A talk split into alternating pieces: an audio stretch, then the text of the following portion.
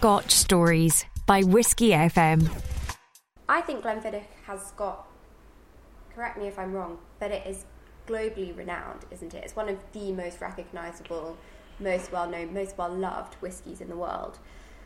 So when you go into a tasting or you go to an event, wherever it is, what impression do you want to leave with people about Glenfiddich? Because I, I would assume they already have things in their mind about who you are and what you do.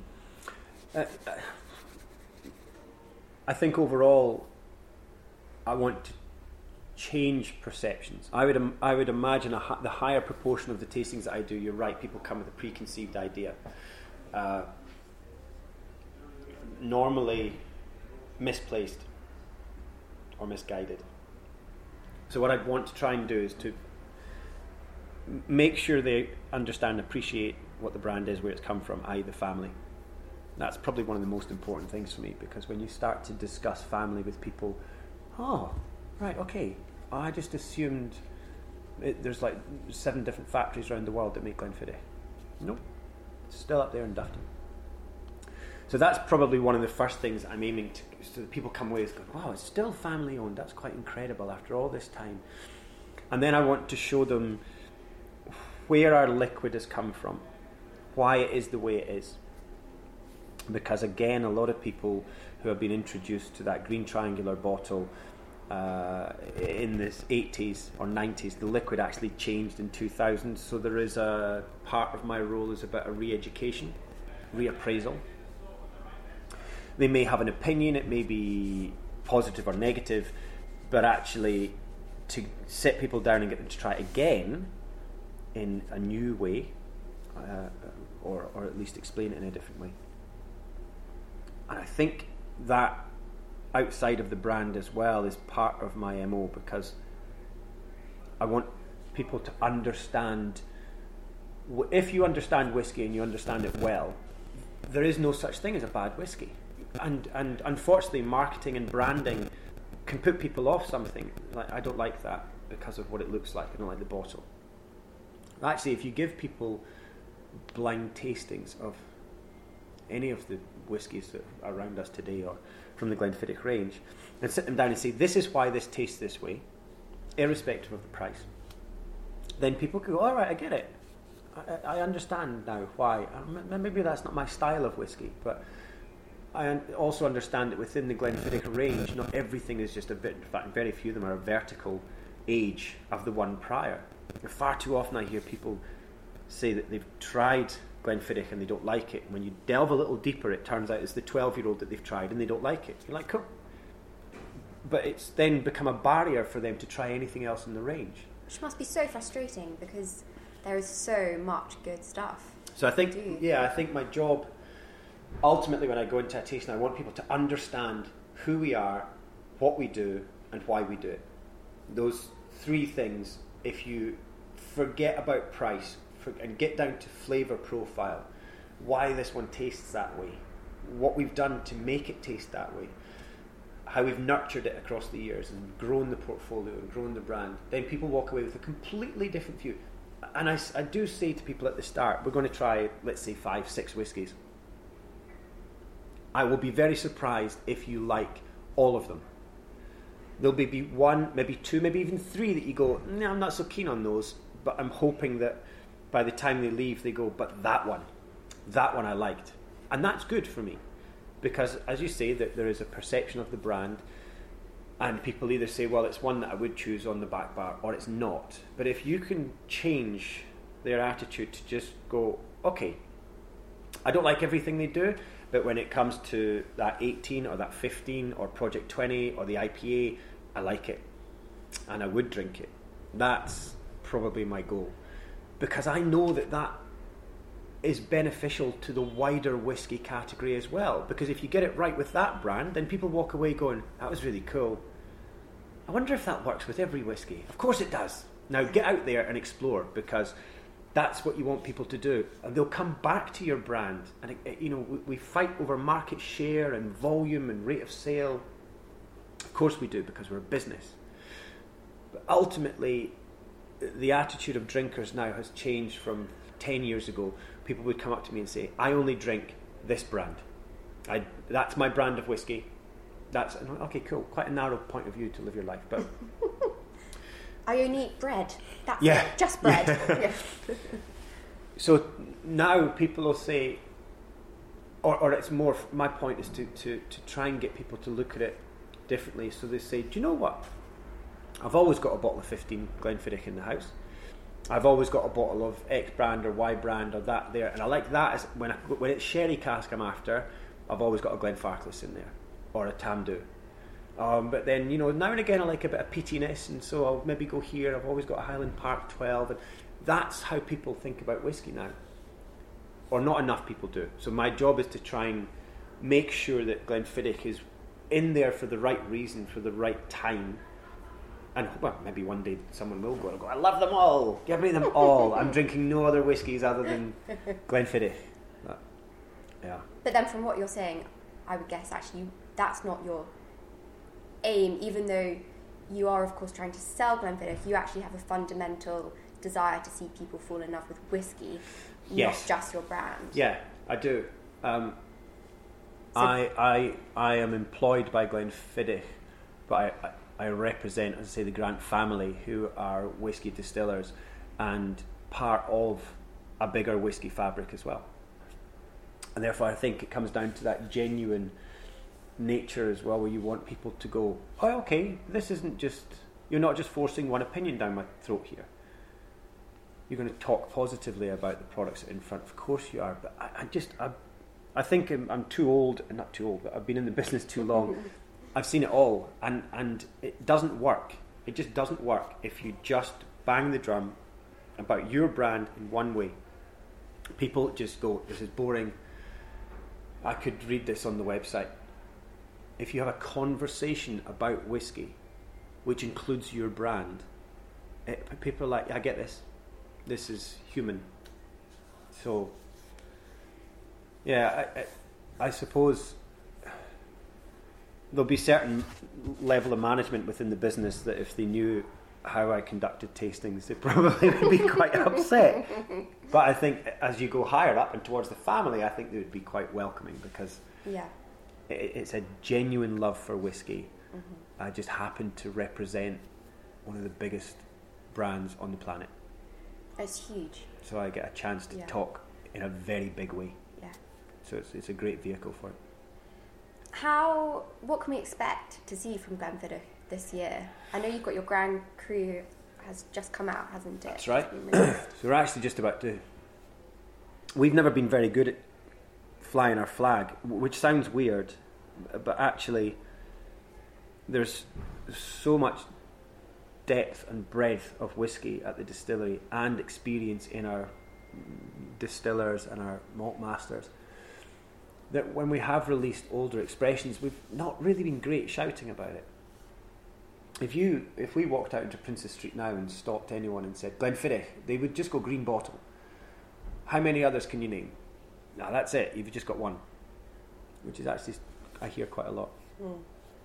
So we've decided to uh, mix things up slightly. We have our core range 12, 15, 18, the, which are always going to be around, not changed, set, great. Three very different whiskies there. Then we have our experimental series with our IPA Project 20, Fire and Cane, there was Winter Storm as well. Uh, which were a step to the side. They weren't replacing any age statements. It was a playground to have fun and explore the things that we have in the warehouse and also experiment with how we bring whiskies together. So that's a lovely little range, which I think uh, for 2020 there'll be a slight rationalising of that range and then a growth again. So there'll be something comes out and is replaced by something else. I think the, the, the aim is to always have three expressions in the experimental series rotating. And then we have the Grand series, which is our 21 year old Grand Reserva, our rum cask finish. Our Grand Cru, which is our Cuvée wine cask finish, which is our latest release and is absolutely delicious. And there's a third one coming out in 2020, which will complete that little set as well, which I can't tell you anything about yet. I won't. poke any further. No, so there's there'll be three three areas of play, if you like. Yeah, So your portfolio uh, range, your core range, are there for those that are dipping in and out of whiskey. The experimental series are for those that are perhaps, as the name suggests, quite inquisitive, looking to challenge their own palate, see what's out there, uh, not encumbered by rules or regulations or worrying about age statements. It's- about flavour for them. And they're priced accordingly as well. And then the Grand Series is more of a luxury play, which is the area that Glenfiddich have been slack in the past at doing. So there's a there's a conscious move into that area or market where we know we've got the liquid that stands up. Because you must have so much liquid to play with over years Yeah. and years and years and years. A million years. casks sitting at Glenfiddich. Seriously, a Yeah, million. there's a million. There's two million Duff- sit- in in? Dufftown. There's a million casks. Forty-seven warehouses. Gosh, I didn't. Re- I mean, I've, I've been up there loads of times. They're all but- hidden in the valley. Ah, right. Okay, so it's not in fact, just there. the, the Fiddich River has now, uh, although it's our namesake, it's also our nemesis as well because there's a, a left-hand turn as it heads towards the Spey, and that is the end of the valley for us. We can't build on the other side. The ground's not right, and we've now so we've now taken up all the space. We are using some warehousing down at our Girvan site, which has two million casks at it. Uh, Grief. bearing in mind Girvan produces 114 million litres a year. We're 14 million litres a year, so there's 100 million more litres gets pushed out of Girvan, which is their grain distillery. So yeah, there's 2 million casks there. Which shouldn't be a surprise, given you are one of the biggest distilleries in the world. Yes. But then, when you're doing these experimental, more niche ranges, actually, send who, who is it who picks the liquid for them? Uh, well, Brian Kinsman's our malt master yeah. now. He's the sixth malt master in, in the David Stewart prior to him. Then there was Robertson before David, and then I believe it was family members prior to that. Well, William and William's son Charles, I think, on the end of that. So it's quite a short run to you know six people in 132 years picking liquid. And the advantage we have is because we're not answering to shareholders, come the end of a year, it's the family that decides how much money is going to be taken out of that. Therefore, it's not the case of we better put something to bottle and sell it. Some of the casks that we've got that I've seen at the distillery are jaw dropping, and it's not the fact that you look at just the age. You'll suddenly look and go, "Oh wait a minute, there's a whole row of them." You know, it's it's incredible, and that comes down to one good stock management but also just holding on to things. We stopped selling to independents in the late 80s, I think, was the last sort of casks that went out that would be bottled by independent bottlers. So we then, that makes a big difference. You're then retaining quite a lot of stock for yourself. And that decision is obviously coming to fruition now mm. because we do have, shall we try this? Or Brian puts down five or six different experiments a year and has been for the last 10 years. So we see the experimental series with four or five expressions or SKUs, but the warehouses are filled, filled with things that you can walk past. And I've, we've been round with Brian, and Brian will look at something and go, "This is fun." We can't call it whiskey anymore, unfortunately, because I moved it into a cask which isn't, you know, One of the right casks, One of the yeah, right casks. yeah. He said, but it was a great flavour. So I'm like, well, wow, that's a 350 litre cask of whiskey which you're not allowed to sell anymore. There's very few distilleries out there would just say, that's okay, we'll just write that off to experimentation. So what what will he do with it? Pop in every day for a Yeah. for a try. Ambassadors know where it is. Uh, the rules might change one day.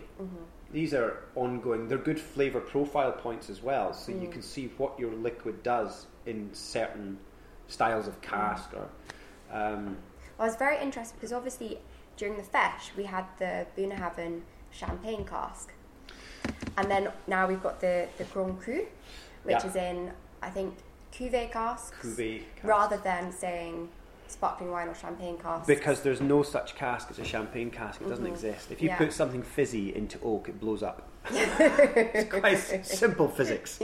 Um, so yeah, they, I, I think they got their hands royally slapped for that, didn't they? They did. Um, we were very, very clear, although there was a little bit of lazy journalism when the product first came out of cut and pasting tasting notes mentioning champagne cask we have never mentioned a champagne cask. The Cuvée wines um, are the wines that some champagne houses will take direct from the growers and then rest in oak, French oak casks before then taking it on to become champagne in bottle, second fermentation. Mm-hmm.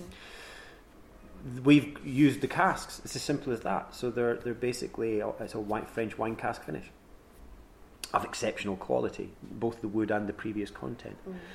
I've heard amazing things about the It's- Cru. I've heard it's absolutely delicious. It, it really is. It's a subtle, and this is Glenfiddich through and through. We have sherry cask whiskies. I've tried a 1958 100% first fill sherry butt. It's incredible, but is it Glenfiddich anymore? No, it's there's so many layers of rich fruit and tannins and wood spice in there that that classic example of what we expect Glenfiddich to be has has gone. Actually, if you look at our private vintage range, which you know casks from the '60s all the way through the '70s into the '80s, they're pretty much all in American oak because that just gives us the space and the, the, the flexibility to allow the distillery character to still come through. And actually, it, it creates my favourite style of whiskies, which are, as I said earlier, those salty coastal fresh notes. And Glenfiddich gets to about 19 years old in just a bourbon cask. Something magical happens. That green grassy note that's prevalent in our new make suddenly comes back. It, it just it's almost as if over the years the oak puts little layers of jumpers over the new make, and as it gets to a certain age, they start falling back off again. They've developed into something really different. Um, and you know our older series, if you look at the whiskies, apart from our 30, 40, 50 year old, quite often when we're releasing what we think are exe- exemplify what the distillery does, it's American oak, nice and soft, nice and light, um, and starts to get this little salty bite to it, which I absolutely adore. Bringing things to a close, Mark, if you were to encourage our listeners to try one particular release of Glenfiddich right now, what would it be, and how can they get their hands on it? So I'd say 23 year old Grand Cru, uh, which you'll find if well, all good whiskey bars should be stocking it already, um, but your whiskey stores as well, your independent specialist retailers, they'll they'll certainly have some. Mhm. But if you can get hold of some, it, it, I think it's really is. Mean, if your listeners have tried Winter Storm, which was our Canadian ice wine cask finish limited edition in the white ceramic bottle, the way I describe Grand Cru is everything that Winter Storm was, with the volume turned up in all the right places. It, it just that creamy wave um, of sort of butteriness that comes through, salted butter that comes through on uh, right at the end of Winter Storm. It just is, is there's much more prevalent in Grand Cru. I mean, when I've given glasses of it to people, they're like, "This, this is, this is, deli- this is incredible." You know, it's, it's, it really is a beautiful whiskey. Uh, I, I would challenge most people that even thought that they weren't whiskey drinkers to give it a go and just forget about whiskey because it comes across almost like a fortified wine, but balanced out so beautifully. What's the re- retail price on it? Two twenty. Two twenty. Yeah, so I mean, if, uh, they'll have some here in the Scotch Bar. Uh, it's probably the most expensive a, a dram in Edinburgh, and we can wander around uh, a couple of kilometres and probably find other places stocking it as well. Uh, it's not a limited edition, so it's, it's well worth well worth trying. The other one I would say is Project Twenty, or XX, as a lot of people call it, the black bottle with the gold thumbprint on the front. yeah. 20 ambassadors put it together, including myself. An unusual way of creating the whiskey. It worked out well. It's very complex. It's a, a marriage of 17 bourbon casks, two sherry casks, and a port cask, all different ages, all picked completely at random. Left at 47% ABV and non chill filtered. So, you've got Grand Cru at 220 with its classic Glenfiddich notes, delicate, uh, exceptional finesse, just wonderful. £220 a bottle. Project 20, really interesting. A whiskey drinker's whiskey, lots of layers going on. A dash of water will sweeten it up somewhat. Fifty pounds a bottle. Which is very, very good value. Yeah. So two opposite ends of the sort of whiskey scale there. I think showcasing Glenfiddich in slightly different ways. Grand Cru is a very classic uh, style, and Project 20 is our fun experimental style. Mark, thank you so much for spending so much time with me. My pleasure. Today. It's been fun. Really fun. Thank you very, very much. And I'm sure you can find Mark on Instagram. I'm sure you've got all sorts of interesting things for people to see there. Um, if you've got more questions for him, let us know. But thank you very much for listening. Mark, thank you for being here. Thank you. Have a lovely day.